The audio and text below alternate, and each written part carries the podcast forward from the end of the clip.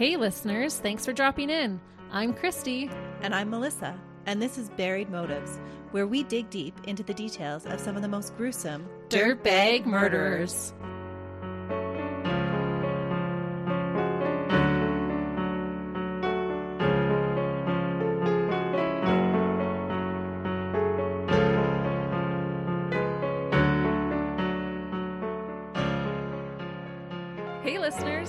Welcome back to Buried Motives. Happy Easter. We're happy that you've joined us.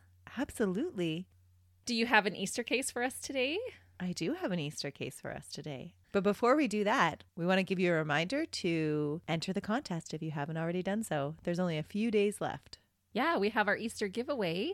We have a really cool tumbler that Danielle from Danny Makes It on Etsy has made for us. And we're mm-hmm. super excited to give that away. So if you haven't checked that out yet, you still have a couple of days left. So go on and do that. Get on it. Check us out on Facebook or Instagram to learn all the details of how to enter. And good luck. We'll be mailing that to one of our lucky listeners. We should talk about our Easter case. Yeah, I'm excited to hear it. I'm not sure if I am familiar with this case yet. It is a more well known case, so I thought that you might know it. Maybe when you start with the details, Melissa and I don't tell each other a lot about our cases. We just give each other the name of who we're doing. And the name is not ringing familiar for me. It is one that I've heard before, so I'd be very surprised if you haven't heard this one. But it's been a while since I covered a family annihilation, and when tasked to find an Easter case, this was a natural choice for me. And they are my favorite. So this is maybe why I know this one and you don't. Oh, possibly. But how many times can you be found guilty for the same crime? Once? The murderer that we're going to cover today is found guilty three different times for the same crime. What? There's I no double jeopardy from where he lives? No, he's just keeps getting retrial after retrial after retrial. Could you imagine if you had to pay the price three times for every mistake you ever made? Oh, it's brutal. yeah. So this is a little bit of an interesting one. I'm really curious. James Urban Jimmy Ruppert was born in 1934. There are a lot that report his birthday as March 29th, but the Ohio Department of Rehabilitation has listed as April 12th, 1934. So either way, he was born in 1934. I'm just not sure which date it was. Well, I'm wondering my grandma was born in 1921 and she had two birth dates because often back in that time, you would give birth to the baby at home and then it would take you a few weeks or a month to get into town to register that birth. And so the register date was when their legal birthday would be. So for my grandma, it wasn't until she went to retire and applied for her birth certificate she found out that her legal birthday was in October, but growing up, she had always celebrated her birthday in September. Oh, interesting. Yeah, So it's just a faux pas in the paperwork. it could be. I don't Mhm. know for sure with this case, but I know for my grandma. That's what happened. Yeah, and it was a few years before this, but maybe was still happening around that time. So he was born to Leonard and Charity Ruppert. And at his birth, he was a huge disappointment to his mother. She already had a son and she had hoped for a girl. That's exactly in my case. Oh, really?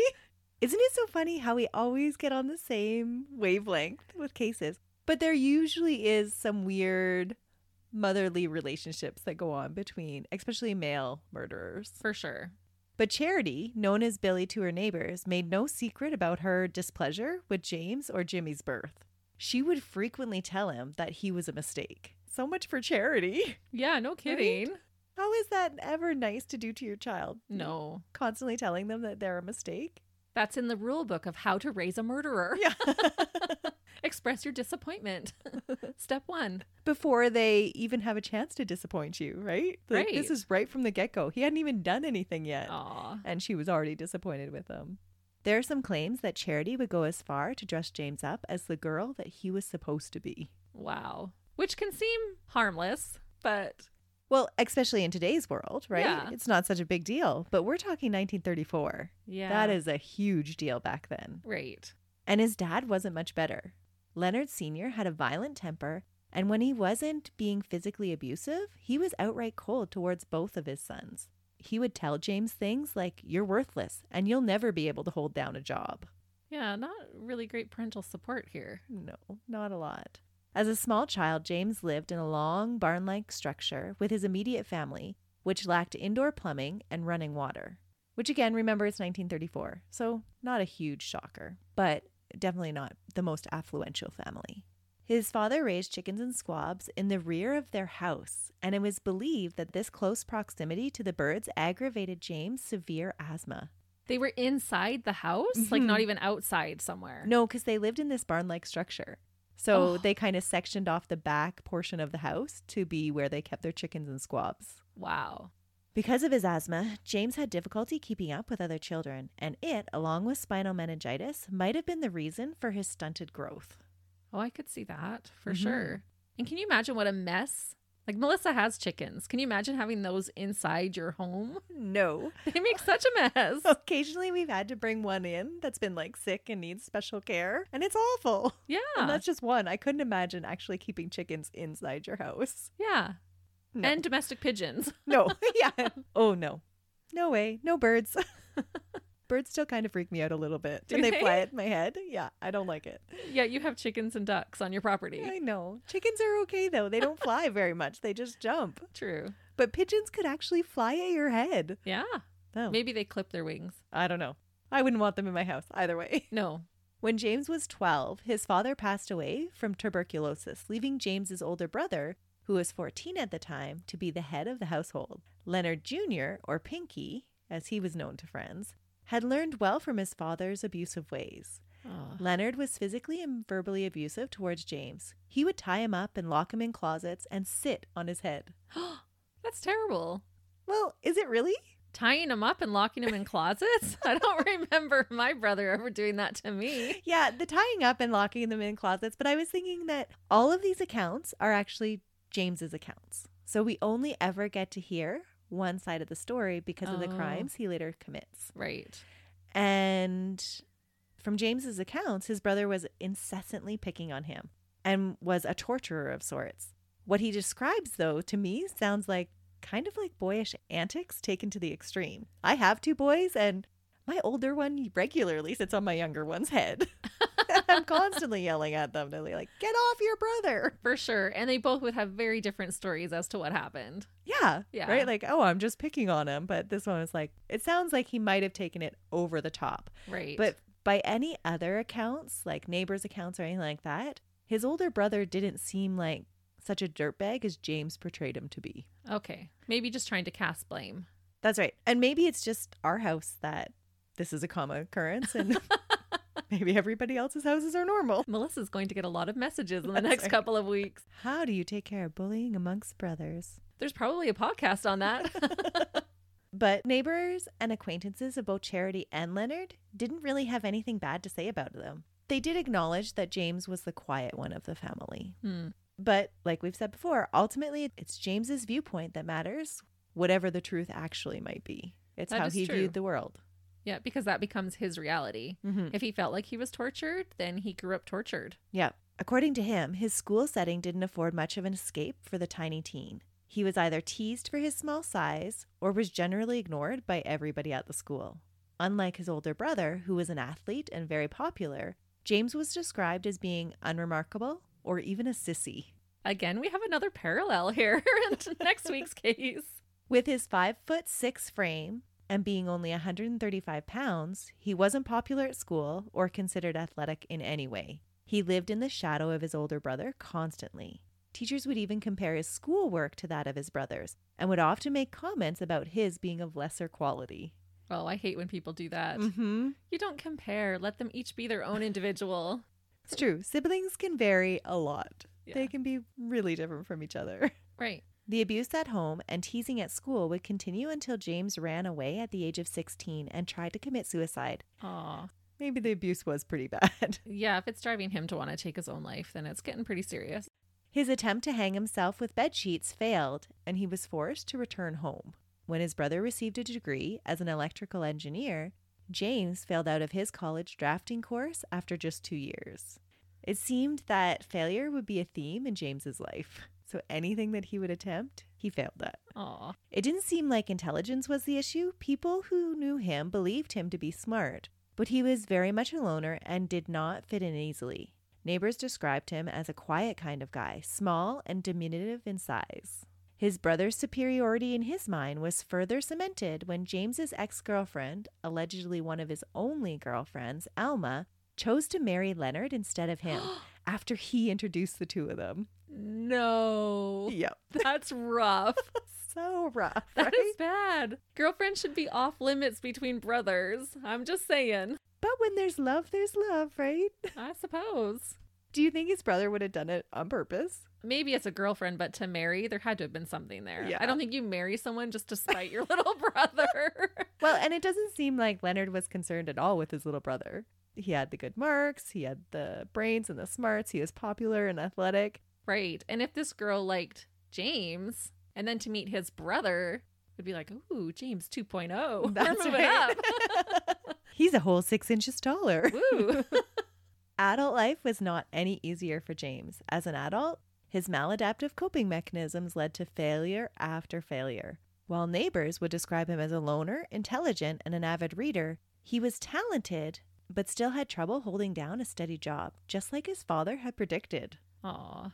It's a Mhm. self fulfilling prophecy. That's what I kind of thought. Oh, absolutely. I Mhm. think that's a real thing. If you're Uh-huh. always told that you're dumb and you're worthless and you're not going to amount to anything as a child, there's a good chance you are not going to amount to anything when you grow up. It would be so hard. Yeah, because you would start to believe those things. hmm I think what we say to our children as parents becomes their internal voice when they're little. I think so too.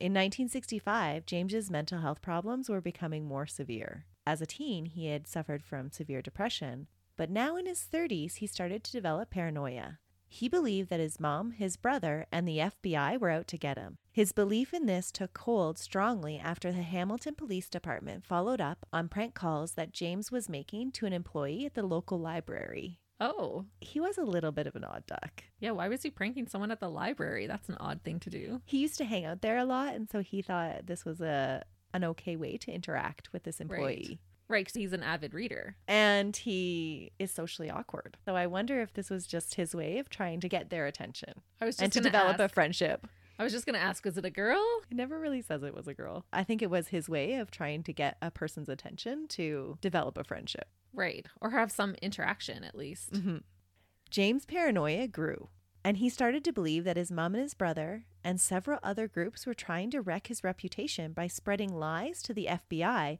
that he was a homosexual communist. Wow. At the time, to James, these were the two biggest insults. Well, unfortunately, at that time, same sex attraction was not accepted. Not at all. And this is during the Cold War. So being a communist was like Yeah. just the ultimate insult. Right. This is what he believed that people were spreading about him. And so he began to believe that because they were spreading these rumors, this is why he could never get a job, he couldn't succeed in life because everybody thought these things of him. He thought the whole world was out to get him. hmm He believed that the FBI were out to sabotage his career, his social life, and even his Volkswagen. Why is the FBI going to try and sabotage his Volkswagen? Well, I think it just goes to show you just how paranoid he was. Yeah. Like, it's one thing to believe that, hey, my mom and my brother don't think highly of me and they're spreading rumors. But now he thinks that the actual FBI is out to get him. And he thinks that because they knew about these prank calls that he was making. But really, the employee at the library just recognized his voice and was able to tell the police, this is who this is. So he's starting to spiral a little here, it sounds like. Absolutely. His paranoia would escalate over the coming years to the point where he felt that his home phone, as well as all the phones in restaurants and bars that he frequented, were tapped to gain intelligence on him. And this is pre cell phone time. hmm This is just the ones on your wall. That's right. He thinks that any restaurant that he goes to, that the FBI have now tapped that restaurant's phone. I don't know how often you'd be using our phone at the restaurant. Yeah. But you can imagine if you really believed this, how scary life would start to feel. Oh, it would be terrifying. Oftentimes, we see people coming in that are in a paranoid delusional state, and it is so sad to see how scared they are Mm-hmm. because the threat to them is a reality. Yeah. But James believed that all of these plots were to make sure that he couldn't keep a job and resulted in him constantly experiencing bad luck. He believed that private detectives and local law enforcement were following him at all times. And it looks like James received a small amount of psychological support for his paranoia, but it was pretty short lived and it was not very effective at all. That's unfortunate because I know we've talked about this before, but had they gotten some help in their early formative years, perhaps we would be talking about them on our podcast today. There were several people that James blamed for all of his failures in life and his current surveillance, but the two at the top of the list were his mom and his brother Leonard. And you know who wasn't on the list for all of James's problems? James. Yeah, exactly. We all know people like that too. Sometimes when you are struggling with mental illness, it's hard to recognize that your decisions are leading to consequences. That is true. By 1975, Leonard had eight children and a steady, dependable job at General Electric. He lived in Fairfield in a big home with his beautiful family. James, on the other hand, had lost all of his money in a stock market crash the year before. James was now reliant on his mother and brother for frequent loans because he wasn't able to hold down a job of his own as a draftsman. His constant drinking made him an unreliable employee. Yeah, that's pretty rough. It's a big contrast between the brothers. Yeah. Because of his financial situation, James had moved back in with his mom in Hamilton in southwest Ohio. Hamilton at the time was a middle class community of about 65,000 people, about 30 minutes outside of Cincinnati. Charity was still not shy about her attitude that James was a waste of space. Oh, Well- that's terrible. Is it terrible? Here's this guy that can't get his life together. He's 40, still living at home, drinks all the time, and then wonders why he can't hold down a job and blames everybody else. When's he going to take some self responsibility? Well, he does need to, but this is a mom who has put him down since day one. She's never tried to help him to make something of himself, it sounds like. By James's account. By James's account, true. I tend to give moms the, benefit, of the, doubt. for sure. Us moms got to stick together. but no, I agree. If I did have a 40 year old behaving in that way, I would probably, I would- don't think I would say that they were a waste of space. No. But I would not be happy with their progress in life. It sounds like she spoke very harshly to Yeah. him a lot, but maybe some of her sentiments would be ones that we would share. Right. I'm just saying sometimes kindness can go a long way. Instead of a kick when you're already down. Yeah, for sure. James's depression and drinking heightened in February 1975. His mom was threatening to evict him, saying that if he could afford to drink seven days a week, he could afford to pay rent. Oh, absolutely. Mm-hmm. I do believe in tough love that way. And a little bit of tough love for a 40 year old still living at home is not really unrealistic at the time. No. I find it always interesting because we always start out our stories and we're like, oh, poor James, poor guy. And then we're like, mm, he's kind of turning into a little bit of a dirtbag here. Yeah. It is hard to separate the two because we do often feel sorry for them with their horrific childhoods, but then they do turn into these horrible monsters and we don't feel sorry for them anymore. At some point, they have to make their own decisions, right? That affect their own lives and not blame everybody else. And it seems like this is a main lesson that James hadn't learned. Everything was just always somebody else's fault. right. And so, yes, he suffered from mental illnesses, but he still had that mentality to blame everything else on everybody else and never took any personal responsibility for himself. And it just seemed to continue to snowball with his paranoia. That makes sense. So, this upcoming eviction added an increase of stress, and his behavior became even more odd and withdrawn. James had always been a gun enthusiast from an early age, but the pastime was becoming an obsession now. He would spend hours shooting at targets and often walking along the river to make tin cans walk out in front of him by shooting the can to watch it lurch ahead. Hmm. So he would just repeatedly shoot the same can and watch it jump ahead. Right. Another plausible explanation for his increasing gun collection was his increasing paranoia and the feeling that he had to protect himself from those that were trying to ruin his life. Just a month before the shootings, a local gun store clerk reported that James had inquired about silencers for his guns. Ooh, that's scary. It does sound scary, but silencers at the time were often used by gun enthusiasts to protect their hearing. That makes sense then. Mm-hmm. I'm just saying it's scary because we know Exactly. we know where the story's going, even Yeah. though I don't know the details yet.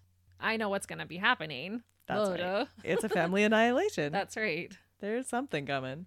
But I think at the time, that's why it never raised any eyebrows to anybody. Like, sure, he was a little odd. He was depressed. He was drinking a lot. He was this gun enthusiast that had reason to hate his brother and his mother. Right.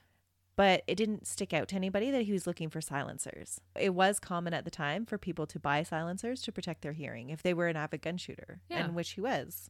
But a silencer can also be used if you want to kill your whole family and don't want the neighbors to hear. Ugh. And just because it wasn't in any of the reports that there was specifically silencers on the guns, that doesn't mean that there wasn't. Because as we go through this crime, you'll hear that no neighbors heard anything. That's crazy. Mm-hmm. On March 28th, after spending the day shooting along the Great Miami River in Hamilton, he went out to the bar drinking because he has those two potential birthdays. Right. This could potentially be on his birthday that he's going out drinking and celebrating. While at the 19th hole cocktail lounge, he spoke with an employee, Wanda Bishop, about his problems. And after briefly leaving the bar around 11 p.m., he spoke to her again a while later about these same problems and told her that he wasn't able to fix them yet. Dun dun dun. That's right. That night, he would stay at the bar until closing at 2:30 a.m. The next day, Easter Sunday, while he slept off his hangover, Leonard and Alma and their eight children gathered at Grandma's house to take part in the holiday festivities. Sometime after 4 p.m., James awoke and came downstairs to find his brother and Alma talking at the kitchen table with his mom. All of the children, aged 4 to 17, were outside searching for Easter eggs that were hidden in the yard. When the children came back inside after completing their Easter egg hunt, Charity began to make sloppy joes for supper. That's awesome.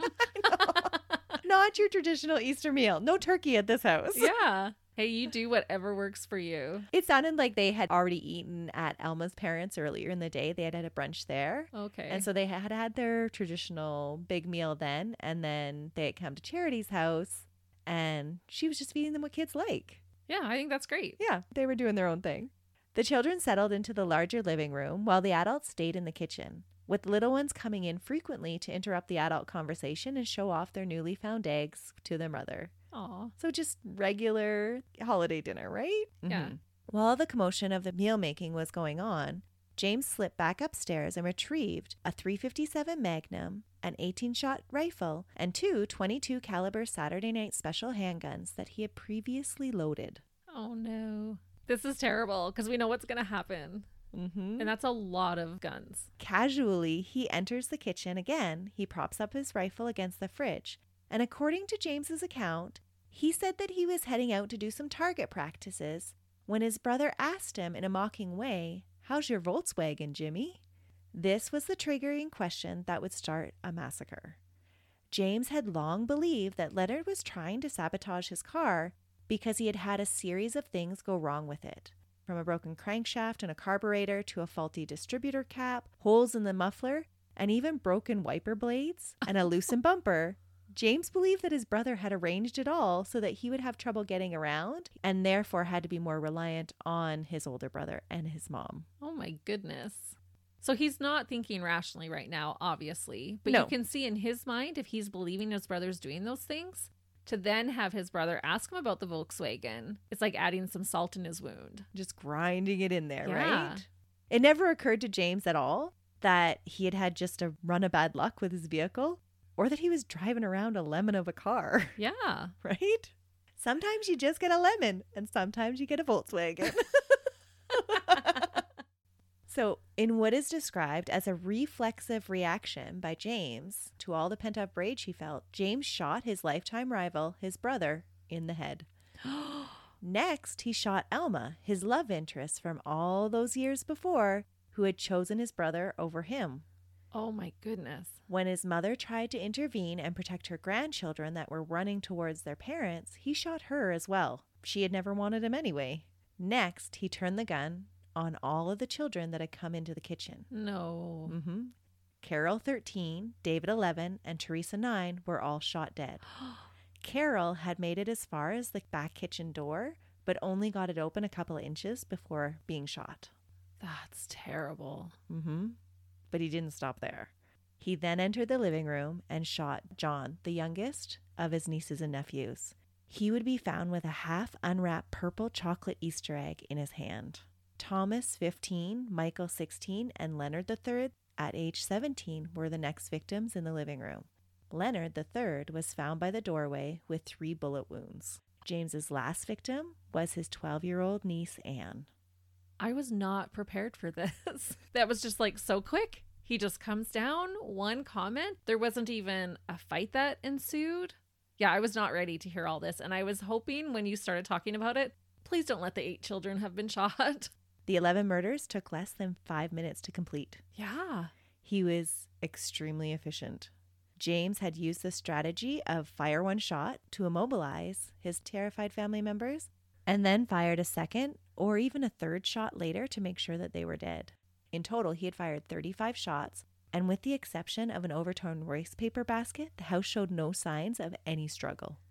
Well, no one was expecting it. No. How terrible. They're getting ready for their sloppy joes. The kids have just got their chocolates. That is just heartbreaking. Like that mm-hmm. little four year old having that little chocolate still in his hand. It was out of nowhere. They Oh, were man. not expecting it. Maybe I'm staying home for Easter this year. Leonard just thought he was asking, like, being friendly of, how's your Volkswagen? oh, that is so terrifying. Mm-hmm. James sat on the couch amongst the bodies of his entire family in silence for over three hours until he made the call to the police at 9:41 that evening to tell them calmly that there had been a shooting and that there were bodies at the house. Then he waited by the front door to let the police in. I am so shocked actually that he called the police because he is one to not take responsibility. So that's so out of character for him to call the police on himself. Well, just wait and see if you still think he tries to take responsibility. Oh, he comes up with a story. Mm-hmm. The police arrived at 635 Minor Ave in Hamilton to discover a horrific scene of bodies strewn about the kitchen and living room, exactly where they had fallen when James had shot them. Police, when greeted at the front door by James, could see two of the bodies behind him already. Butler County prosecutor John Holcomb walked through the scene and said that there was so much blood that walking in the basement resulted in blood dripping on you from the floorboards above. No. Well, there's 11 people's blood all over that floor within close proximity, and it had been left to soak there through for three hours. That is so gruesome. And they all have multiple gunshots, you said. Mm-hmm. Chesterhead. Oh my goodness. Mm-hmm. The floorboards were reported to still be stained when the new owner of the house was interviewed in 2014, almost 35 years later. Why would they not replace those boards? We'll come back to the house. Oh my goodness. One of the only statements James ever made to the police was at the scene when they arrived. He said, My mother drove me crazy by always combing my hair and talking to me like I was a baby and tried to make me into a homosexual. After that, he was pretty much uncooperative and unresponsive to any questionings that would happen in any of the police investigations or court cases that would later happen. That's wild. And this idea of being a homosexual keeps coming back up again. Maybe he was a homosexual and had a hard time dealing with that and didn't know how to process that, especially in that time. I think that's probably the case. Based on his behavior that he presented to the police, they all believed it was clear that he was going to go for the insanity defense. James was arrested that night and charged with 11 counts of aggravated homicide on March 30th. Wow. James would be tried three different times for the murders of his family. On May 13, 1975, the courts proclaimed that James was fit to stand trial. So he started right away on this insanity plea. James waived his right of trial by jury on June 6, and his first trial was held in front of a panel of three judges in Hamilton 10 days later and lasted only until July 3rd. The prosecution presented a case that James was not insane at the time of the killings and had intentionally planned the murders in order to solely inherit the $343,000 estate that he would gain from his brother and his mother's estates. That makes sense. Even though I don't think that's his primary motive. I don't think it's about the money. That's just going to be a bonus for him. I think it's because of his hatred and it's revenge Mm-hmm. for his family. And those poor babies were collateral damage. I think you might be right. The prosecution used the conversation with the woman at the bar the previous night about fixing his problems and the inquiry about silencers over a month prior to the shootings as evidence that James had planned these murders. Right. Why did he come downstairs with all those guns? Was he really going out to do practice and it just, he flew off the handle in that moment? Or was he planning? It's hard to say. Who goes shooting with four preloaded guns? Usually, if you're going out shooting, you load your guns when you get to that place. Yeah. Right? Yeah. Mhm. It would be dangerous to walk with four loaded guns. Yeah. And if he's an avid shooter, he would know better. That's right. The prosecution claimed that pleading insanity was just how James planned to profit from his crimes. He believed that if he was found insane at the time of his crimes, he would be released in a couple of years to enjoy the wealth of the estate. So that's why they weren't buying his insanity plea at all. The defense argued that James had been insane for 10 years and that he was incapable of controlling his actions. Several expert witnesses testified, saying things like James was suffering from a paranoid psychotic state, one symptom of which was the departure from reality in terms of thinking and behavior. That James was inclined to be excessively suspicious, jealous, and angry. And so, because of all these things, he actually was insane at the time of the crimes. Defense psychiatrists called to the judge's attention James's behavior in the last 10 years that had become increasingly bizarre and paranoid. Harvard psychologist Dr. Lester Grinspoon testified that James's deadly reaction may have been uncontrollable. His ego was just completely overwhelmed by this rage, claiming that because of James's paranoid state, he departed from reality in his thinking and subsequent behavior. The suggestion was made that James was angry because of his past treatment at the hands of his family, which again is totally believable. Yeah, it is. So both of these sides of the stories are are pretty good ones. They are. But which one actually has more merit? And I think like you said before, I can explain away the silencers if he wanted to use them for hearing protection. And even the comments made at the bar because he was facing a problem. He had to figure out where he was going to live because he was being evicted. And it wouldn't be out of the norm for a drunk to be blaming his problems on everyone else at the same time as being bravado and building themselves up to the person at the bar, saying that I'm going to fix everything, right? For sure. But who takes four guns to go shoot at targets and preloads them before you leave the house? Yeah, that's where it gets a little iffy. Yeah. That's the suspicious part to me, too. It doesn't mean that he doesn't have a mental illness or some mental issues going on there with his paranoia, but it also sounds like it was definitely premeditated. Mm-hmm. And two out of the three judges thought the same thing. By the majority vote, James was found guilty of all 11 murders on July 3rd, 1975. They sentenced him to 11 life sentences to be served consecutively. So he's never getting out of jail. nope. The death penalty wasn't an option at the time because death penalty sentences had been suspended because of a federal appeal being heard at that time, and they wouldn't be reinstated until the following year. Hmm. So otherwise, he would have received the death penalty right away. Right. There were lots of secondhand sources that say that he only received one life sentence during the first trial, but in his appeals documents, it says 11 life sentences. Which seems more believable to me. Yeah. That ruling, however, would quickly be overturned because of a technicality in an appeal hearing on July 22nd. What? hmm So, not even a month later, he has an appeal, and that whole ruling is overturned. During his first trial, he claimed, and the claim was upheld, that he had been told that the ruling had to be unanimous by all three judges.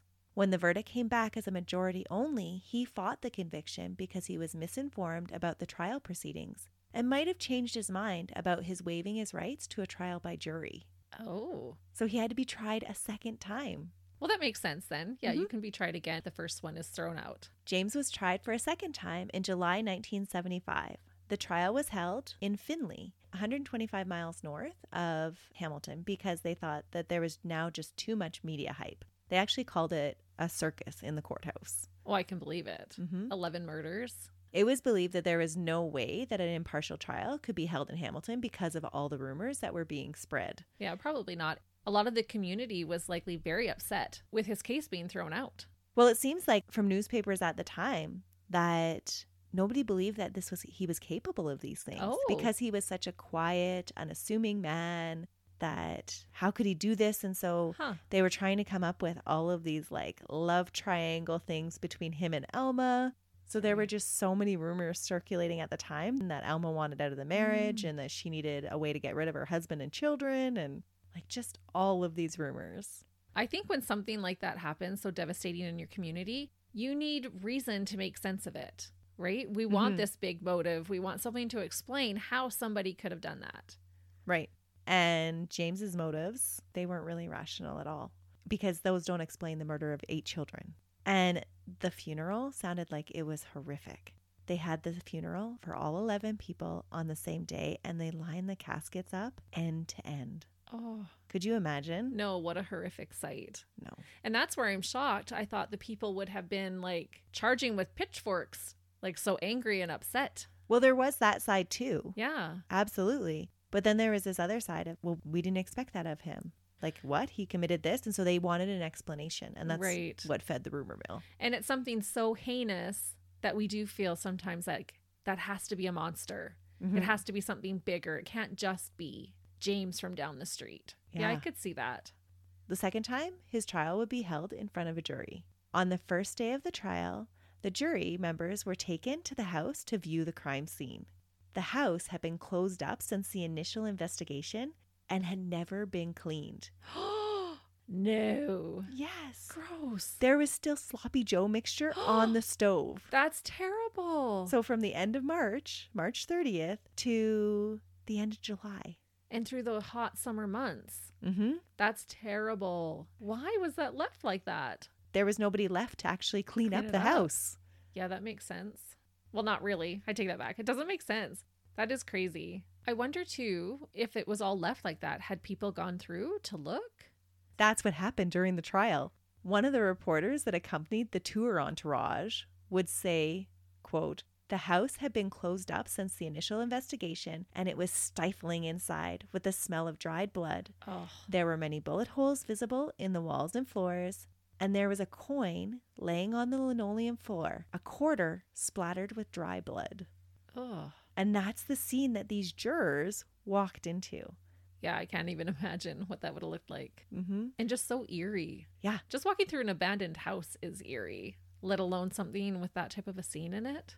And the smells and the it would be hard to not convict somebody Yeah. after that. Oh, for sure. hmm Again, James tried the insanity plea, and again, he failed. He was assigned the same sentence, again, 11 life sentences to be served consecutively.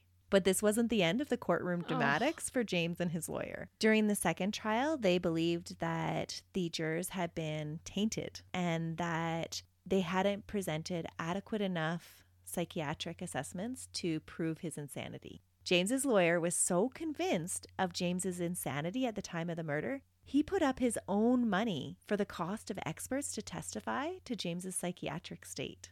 Wow, that's uncommon. Mm-hmm. He totally believed that at the time of the murders, James was having a psychotic break. There have been many theses written on the profile of mass murderers, and James fits the description to a T. Psychiatrists were able to argue that because of the long history of frustration and failure, James had developed a condition of profound and unrelenting depression that, along with his diminished capacity to cope, led to a psychotic break characterized by the irrational thought process that had led him to kill his entire family. James's lawyers believed that these were the reasons why James had committed the crimes, and it was not the greed for the inheritance. This is what they presented to the courts during the final trial for James. Wow. The third and final trial was settled on July 23, 1982. Apparently, third time's a charm, because with a new three judge panel, James was found guilty on only two of the murders. What? Two of the murders? Yep. That makes zero sense at all. That's what I thought too. Two murders. That is crazy. So tell us how that happened. The judges felt that James had been sane in the planning and execution of the murders of his brother and his mom. So he had motive to murder them. But James's attorney had paid the right experts, and the judges did believe that the shooting of Alma and his eight nieces and nephews had taken place during a psychotic break after shooting his brother and his mom. Oh, so shooting them caused him to go into this Yeah. psychosis or whatever. It was ruled that James was not guilty by reason of insanity on all of the deaths of the children and of Alma. oh, That's awful, isn't it? that is awful. That's a slap in the face, especially when the first two already gave him 11 life sentences, and that's what he should be getting. Mm-hmm. I found it interesting because by James's own confession, he killed his brother and then Alma first, Yeah. and then shot his mom as she came towards him trying to protect others. Yeah, that makes no sense. So how could he have been responsible for his mother's and his brother's death, but not Alma's as well, since hers was in between the other two? Right. If he was in a psychotic break when he killed Alma, then he had to have been when he killed his mom. That's right. So the whole ruling doesn't make any sense. Yeah. It's he baloney. wasn't. Yeah, he wasn't going in and out of psychotic states. No, not within five minutes. No. He was incarcerated at Allen Correctional Facility near Lima, Ohio. Since his incarceration, he has had two attempts at parole, the first in 1995 at the age of 61, and the second 20 years later in April of 2015. The parole board, during the 2015 hearing, made this statement The board has determined that the inmate is not suitable for release at this time. The inmate has not completed any recommended programming and does not appear to be willing to do so. The inmate's record notes negative institutional conduct, and the inmate took the lives of multiple victims. There has been strong community objections to his release, and the release of this inmate would not be in the best interest of justice. 100% agree. Yeah, he wasn't even Yep. responsible for well over half of his murders. Yeah. James Ruppert is now incarcerated at the Franklin Medical Institution in Ohio. He has just passed his 88th birthday. His next parole hearing is scheduled for when he is 90 in February 2025. One neighbor of the family, Jim Irwin, attends each of the parole hearings. Jim's children were friends of the children that were killed, and he wants to make sure that no one loses sight of the crimes that were committed that Easter morning. After the 2015 parole hearing, he said, The thing that makes it so horrendous when I think of the age of those children, he killed about 600 years of human life. Oh, And I thought, what a way to put that in perspective. that does. Yeah, he robbed them all of their Yeah. futures. They had whole lives ahead of them. Yeah. The house where the murders occurred still makes news today. One year after the murders, its contents were auctioned off. People came from considerable distances to be able to purchase something from the notorious murder house. At the time when he committed these murders, it was the deadliest mass shooting in all of the US. Wow. And it does still hold that ranking for a private residence. Yeah, it is terrible. I believe it. And it's so crazy to me when people want a piece of that. I wouldn't want that in my home. No, it's got some bad juju on it. Yeah. Right? Once emptied, it was cleaned and resold to an unsuspecting family. What? Its past history was never revealed to its new owners by the real estate agents. Isn't that against the law? It's not. Real estate law doesn't stipulate that a real estate agent has to disclose the history of a house if it doesn't affect the structure or the functionality. Buyer beware. yeah, no kidding. Murder committed in the house isn't a defect. The agent can't hide the truth if you ask about it, but they don't have to volunteer that information. That is super shady, though. Hopefully, you trust your real estate agent to tell you the truth. Yeah, 11 people murdered. It's the floorboards you said were still stained. Mm-hmm. Yep. The first family that moved into the house didn't stay long. Shortly after moving there, they started to hear voices and strange noises. Lights would turn on and off without anybody controlling them, doors would slam unexpectedly, and thumping footsteps were heard on the stairs multiple times. None of these strange events could ever be explained, and it was all chalked up to supernatural happenings in the house. Yeah, it was. I believe it. The family quickly packed up Yeah, you run for the hills. and you know it's probably genuine too because it's not that they knew this was a murder house, moved in, and then started to hear all this stuff and see all these things, right? No, Yeah. They had no idea what had taken place. Oh, They didn't learn about it until they tried to sell it. Since then, several families have moved in and quickly moved out again, really? most believing that the murder victims that died that Easter morning had been truly resurrected. All but two families have reported that they had heard sounds and voices throughout the house. The only two families not to report any supernatural happenings are the most recent families to live in the house. Really? After sitting abandoned for a very long time because of the believed haunting of the house, it was purchased by Dennis Snyder, who would eventually sell it to Cinnamon Baker. Isn't that an awesome name? Cinnamon Baker? That is amazing, actually. I wish that was my name. You could totally fit a Cinnamon Baker. I could. I could pull that off. Dennis didn't hold any regard for ghost stories, saying that it's just like driving down a street. Would you avoid an intersection where somebody got run over? It's just a building that something happened in. To me, it doesn't matter. I don't believe in all the occult and all that hogwash. And then he didn't see anything either. He so that's didn't. Interesting. Yeah. Or you said it sat vacant for so long, maybe the ghosties got bored and they moved on. Christy's not letting up.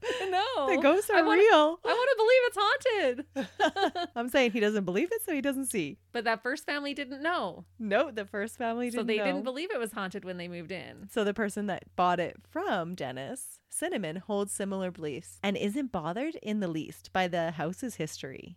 Both of the last homeowners do say, though, what does bother them is others coming by to view the house because they still think it's haunted. Yeah. It would become a little iconic. Even people wanting to drive by and just see the house. We just have this fascination with murder That's right. as human beings, don't we? And some of us need to talk about it so bad we create a podcast. But could you do it? Could you live in a house where a murder had taken place? If the don't price was right? well, would you? I'm going to say if the price was right, yeah. I'd be that person be like, nah, I don't believe it, so I'm not going to see it. I'm thinking of The Conjuring right now, that movie. this many years later, yeah, I don't know. I would look for alternative housing. Let's put it that way. If I had to, then okay. then you would But- do it. Yeah, but think about it. If you buy this haunted house and then you have to literally pack up and run for the hills, you're out so much more money and it's not really a good deal, anyways. True. And it would be totally different if there weren't still blood stains on the floor. Yeah, how come no one has changed those floorboards? Well, from the pictures, it looks like it's actually the underside of the floorboards that you can see from the basement From the ceiling. basement. hmm So crazy, right? Yeah. But that is the heartbreaking mass murder of an entire family on Easter Sunday committed by the dirtbag James Ruppert. What a dirtbag. And I think if I ever go to buy a house in the future, I will be asking the real estate agent point blank, was there a murder committed in this house? Yeah, that is so wild. I wonder if that varies though from state to state and country to country. I looked it up in different states and in Canada, and it looks like that's the general rule for every real estate agent. Oh, if you're a real estate agent and you're listening, don't be a sneaky McGee. Tell us someone was murdered in the house. They only have to disclose if it affects the functioning of the house, Hmm. not the resale. So those blood-soaked boards doesn't affect the strength of the boards. no. Yikes. I had not heard that one. Oh, I'm surprised. Yeah. It was so infamous at the time, and it still holds some records in the States for being the largest mass murder committed in a private residence. Yeah, and to have three trials, Mhm. and he's still alive today. He is still alive. Well, what a terrible Easter that poor family had. That's not what you're expecting when you show up to hunt for Easter eggs. Yeah, so And those- sad. Poor children. Yeah, that's a devastating case. And it just happened that quickly. And then it was over. There was no lead into it, there was no anything. Yeah, five minutes. That's a lot to do in five minutes. Well, he had been practicing and had all this skill as a marksman. But it sounds like your case that you're bringing us next week has some similar traits to it. It starts off very similar. We take a very different turn. Okay. Yeah, this is not a family annihilation, but it does start off with the mom not wanting a boy and comparisons between him and his older brother. So there are definitely some things. And I was thinking, oh, as you were telling it, I was like, I hope this isn't like the exact same case, but it isn't. Don't worry, listeners. We will have something fresh for you next week. It takes a totally different turn. And it's something that we haven't really covered yet on Buried Motives. Oh, I'm interested. So check us out next week. And don't forget to participate in our contest. But until then, we hope you have a wonderful week. See ya. Bye.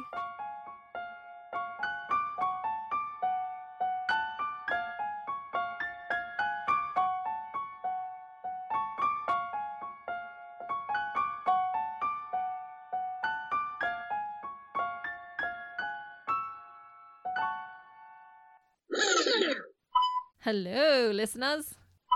Yeah, let's keep it above the table. Keep it above the table. What does that mean? I don't know. Work with me, girl. Work with me. See, you hit your mic. Dang it. Dang it, Grandpa. Thanks for that observation. Absolutely. And it even glows in the dark. Little bonus.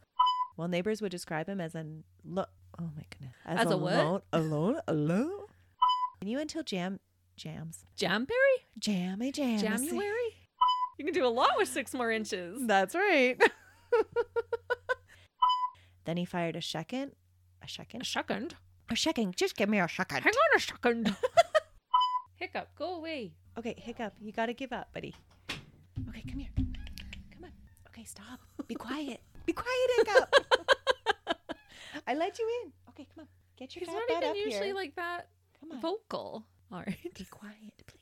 You're going to turn into a cat lady. He's bumping your mic. Okay, don't bump the mic. Sit down. Oh, you can hear him purring now. Oh, dang it. This isn't going to work. Hiccup. I'm sorry, buddy. Okay, we have a little love fest. That's right. He doesn't even come to me. I'm sorry. Okay, now we've left. Now you have to go back out. See ya. Bye. did, did you say don't bite you? Hiccup had a traumatic childhood, and so now he is unpredictable in his reactions. La la la la. The who did the what? His eagle was just his eagle. oh my goodness. You got a big eagle there, Melissa. You know those guys with big eagles? Yep. They're not good. Nope. That's bananas. Now I have to debate whether to leave that in or not.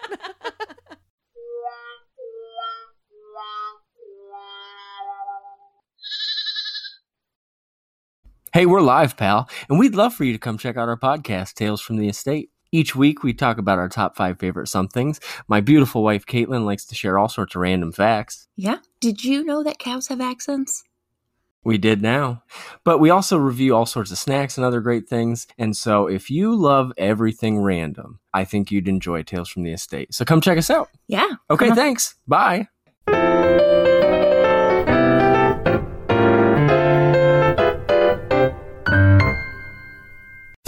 Jeff Woods, and I'm shining a light on music and the rock stars who make it. He just was one of those people, he, he stood out. He was a magic guy. He really was a magic guy. All, we all have faults. He had the same amount of faults as we all have. This was before Led Zeppelin. Robert was full on. I mean, he was Led Zeppelin without the band behind him. He had the hair, the jeans, the whole thing, you know, and he was amazing. The Records and Rockstars podcast, heard around the world and yours to hear wherever you get podcasts. All the episodes from JeffWoodsRadio.com. Another Sound Off Media Company podcast.